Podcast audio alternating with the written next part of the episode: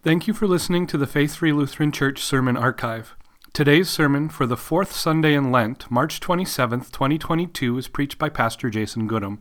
If you have questions or comments regarding today's message, please call the church office at 612 824 5527 or visit our website at faithlutheran aflc.org.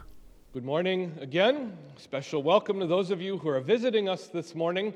Grace to you and peace from God our Father and from our Lord and Savior Jesus Christ. I would at this time invite you to stand as I read the gospel lesson appointed for this Sunday. The sermon text is taken from Luke chapter 15, verses 1 through 3 and verses 11 through 32. Can be found on page 1623 of your Pew Bible if you'd like to follow along. Reading in Jesus' name, Luke 15, 1 through 3 and 11 through 32. Now, the tax collectors and sinners were all drawing near to Jesus. And the Pharisees and scribes grumbled, saying, This man receives sinners and eats with them. So Jesus told them this parable. And then now down to verse 11. He said, There was a man who had two sons, and the younger of them said to his father, Father, give me the share of property that is coming to me. And he divided his property between them. Not many days later, the younger son gathered all he had and took a journey into a far country. And there he squandered his property in reckless living. And when he had spent everything, a severe famine arose in that country, and he began to be in need. So he went and hired himself out to one of the citizens of that country, who sent him into his fields to feed pigs. And he was longing to be fed with the pods that the pigs ate, and no one gave him anything. But when he came to himself, he said, How many of my father's hired servants have more than enough bread, but I perish here with hunger? I will arise and go to my father, and I will say to him, Father, I have sinned against heaven and before you. I am no longer worthy to be called your son. Treat me as one of your hired servants. And he arose and came to his father. But while he was a long way off, his father saw him and felt compassion and ran and embraced him and kissed him. And the son said to him, Father, I have sinned against heaven and before you. I am no longer worthy to be called your son. But the father said to his servants, Bring quickly the best robe and put it on him, and put a ring on his hand and shoes on his feet, and bring the fattened calf and kill it, and let us eat and celebrate. For this son was dead and is alive again. He was lost and is found. And they began to celebrate. Now his older son was in the field, and as he came and drew near to the house, he heard music and dancing. And he called one of the servants and asked what these things meant. And he said to him, Your brother has come, and your father has killed the fattened calf because he has received him back safe and sound. But he was angry and refused to go in. His father came out and entreated him, but he answered his father, Look, these many years I have served you, and I have never disobeyed your command, yet you never gave me a young goat that I might celebrate with my friends. But when this son of yours came, who has devoured your property with prostitutes, you killed the fattened calf for him? And he said to him, Son, you are always with me, and all that is mine is yours. It was fitting to celebrate and be glad, for this your brother was dead and is alive. He was lost and is found. Heavenly Father, these are your words, and your word is truth. We pray that this morning you would sanctify us in the truth, that you would convict us of sin in our lives where that is necessary, and that you would comfort and encourage us with the promises of your gospel. In your name we pray. Amen. You may be seated. No doubt many of you are familiar with the gospel lesson this morning. Some have heard it called the parable of the prodigal son. Maybe some have heard it called the parable of the lost son. Others, the parable of the two sons. Tim Keller calls this the prodigal God. Whatever has become come to be called now, it's one of the most famous teachings of Jesus Christ in the New Testament. But I think one of the big takeaways this morning is we should be careful how we refer to it. Not only are we tempted to miss the number of sons that the Father has, but I think after a careful examination, we might not even be comfortable calling it a parable. I think it hits much closer to home in reality than a story with a moral. So, turning our eyes back to Luke 15 this morning, let's take a look at each one of the sons and then the father. The first son comprises the bulk of Jesus' teaching this morning. The first two paragraphs and the first 14 of 22 verses of Jesus' teaching are occupied with this first and younger son. And the story again is well known. The son asks the father for his inheritance early. He takes that inheritance, goes to a foreign land, and then squanders everything he has with reckless living. Finding himself destitute, he comes to his senses and purposes to beg his father and let him be a servant. But the father sees him and welcomes him back with open arms and reinstates, reinstates him as a member of the family. But apart from the reckless living, we often miss the sins of the first son. In asking for his inheritance early, the son essentially tells the father that the father is as good as dead to him. You see, inheritances aren't doled out until death. It's more than, I wish you were dead. This younger son tells his father, Right now, you're dead to me. And this is more than just a slap in the face. It's the deepest insult you can give a family member. It cuts straight to the heart of who this father is. But even over and above that, when the son gets out of Dodge, he continues to act as if his father isn't alive. The reckless living is an indication that this son never listened to the kindly instruction and discipline of his father. In the hiring of himself out to the people of the foreign land to feed the pigs, doubles down on that notion, as this would have been completely unacceptable and out of bounds to Jesus' Jewish audience. Finally, when the son comes to his senses, he acts as if his father's love has changed, as if his father's love has been altered. While we still might suspect that his father is kind, even though the son is repentant, the son assumes that his offenses are greater than his father's love and he tries to manipulate his way back into the father's care through the back door. The father, of course, welcomes him back with open arms. It turns out the father has been watching for him to return this entire time. He restores the son, he clothes him, and gives him again the family ring. He conducts a feast in honor of his son's return and everything the son assumed and concluded about his father was wrong. The younger son failed in every way imaginable.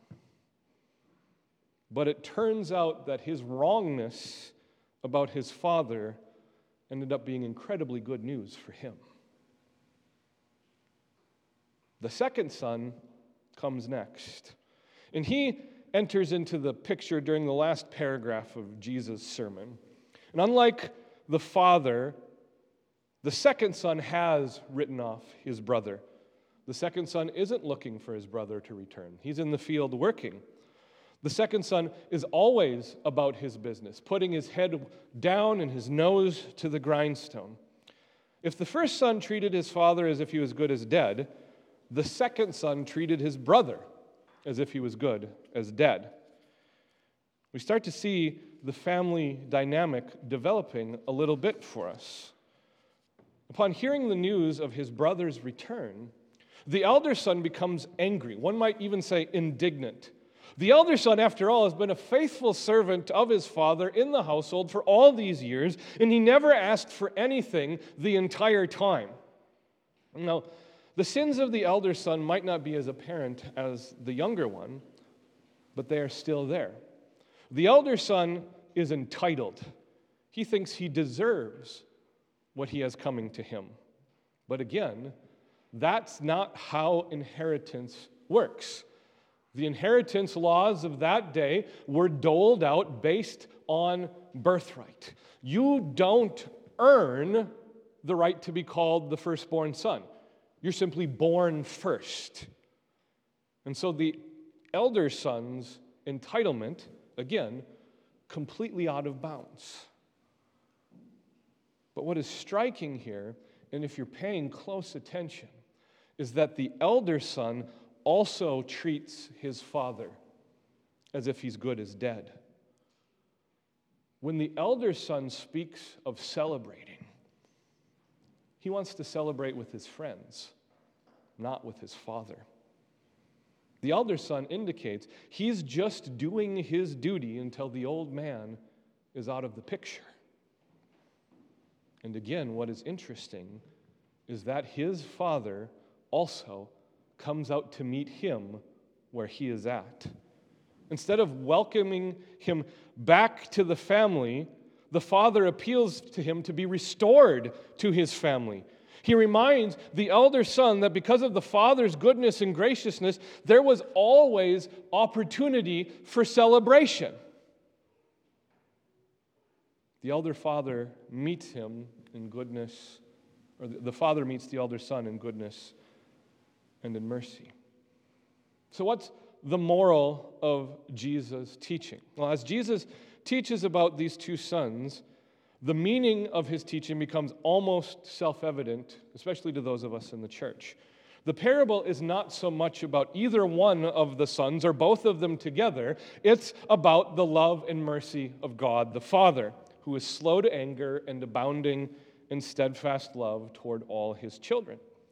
Oftentimes, when this parable is preached, the punchline involves asking the hearers of the sermon to identify which son they are right now.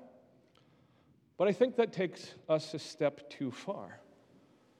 I think Jesus today is describing to us that we, in our sin, are both of the sons. We are the younger son. In our blatant sin, we treat God the Father as if he's not alive and as if his words do not matter. As we abandon him and continue to sin and in unrepentance, we continue to deceive ourselves as if he's not around and as if there is no consequences for our actions. And finally, we ignore what we know about God's grace and mercy when we try to bargain our way back into his kingdom. Even our repentance ends up looking like bargaining. But we are also the elder son. The sins of the elder son describe us in our self righteousness. We believe that by our good behavior and by our loyalty that we deserve every good thing that comes to us. And when those good things don't come when we expect them, we fault the Father and question his motives. Why am I not being blessed when this sinner over there is being blessed? What's going on? Don't I go to church? Don't I do my devotions? Don't I pray? Why can I not receive a blessing? And in our self righteous pride, we often become embittered and disillusioned with the God of the universe and end up turning our backs on Him just as quickly as the younger son. But the point of Jesus' teaching this morning is that through it all, God the Father remains patient. He remains merciful. And most importantly, he seeks our restoration and our reconciliation with him. And this is why it's so important for us to identify that in, in this parable of the two sons, there's actually a third son. And the third son is the one who's doing the talking. The third son is the faithful son of the Father. He has obeyed the Father every step of his life, and he joins the Father in seeking out the estranged and sinful children of God. In fact, the third son stands in the place of each of the other two sons. The other two sons are offered restoration and are welcomed by the Father precisely because the third son died for their sins. This is the entire point of Jesus' sermon as he preaches it. The Father's unconditional love and aggressive mercy in pursuing his two wayward sons must always be understood in the reality that he sent his other son, Jesus Christ, to make his love and mercy not only possible, but an evident reality. You, dear saints, today are all sinners. And other than informing your repentance, it doesn't particularly matter which type of sinner you are. Because in your sin, one way or another, you have acted as if God is dead to you, either by the boldness of your sin or by the boldness of your self righteousness. But the reality of your sin is that you no longer belong, nor do you deserve to belong to the family of God, except for the grace and mercy of God. A grace and mercy that not only receives you back when you repent, a grace and mercy that not only pursues you in your sin, but a grace and mercy that sends your brother, the third Son, Jesus Christ, to stand in your place and pay, to pay the price for your sins. Jesus' death and Jesus' resurrection flow from the same unconditional love and mercy demonstrated by the Father in this parable. And Jesus' death and Jesus' resurrection are what allow the God of the universe to pour water over Nahum's head and welcome him as a child of God and they are what allow the God of the universe in your repentance repeatedly to remind you that you also are a son of God, are his child, whom he loves, whom he welcomes, whom he forgives, and whom he saves. Amen. And now, may the peace of God, which surpasses all understanding, guard your hearts and your minds in Christ Jesus our Lord. Amen.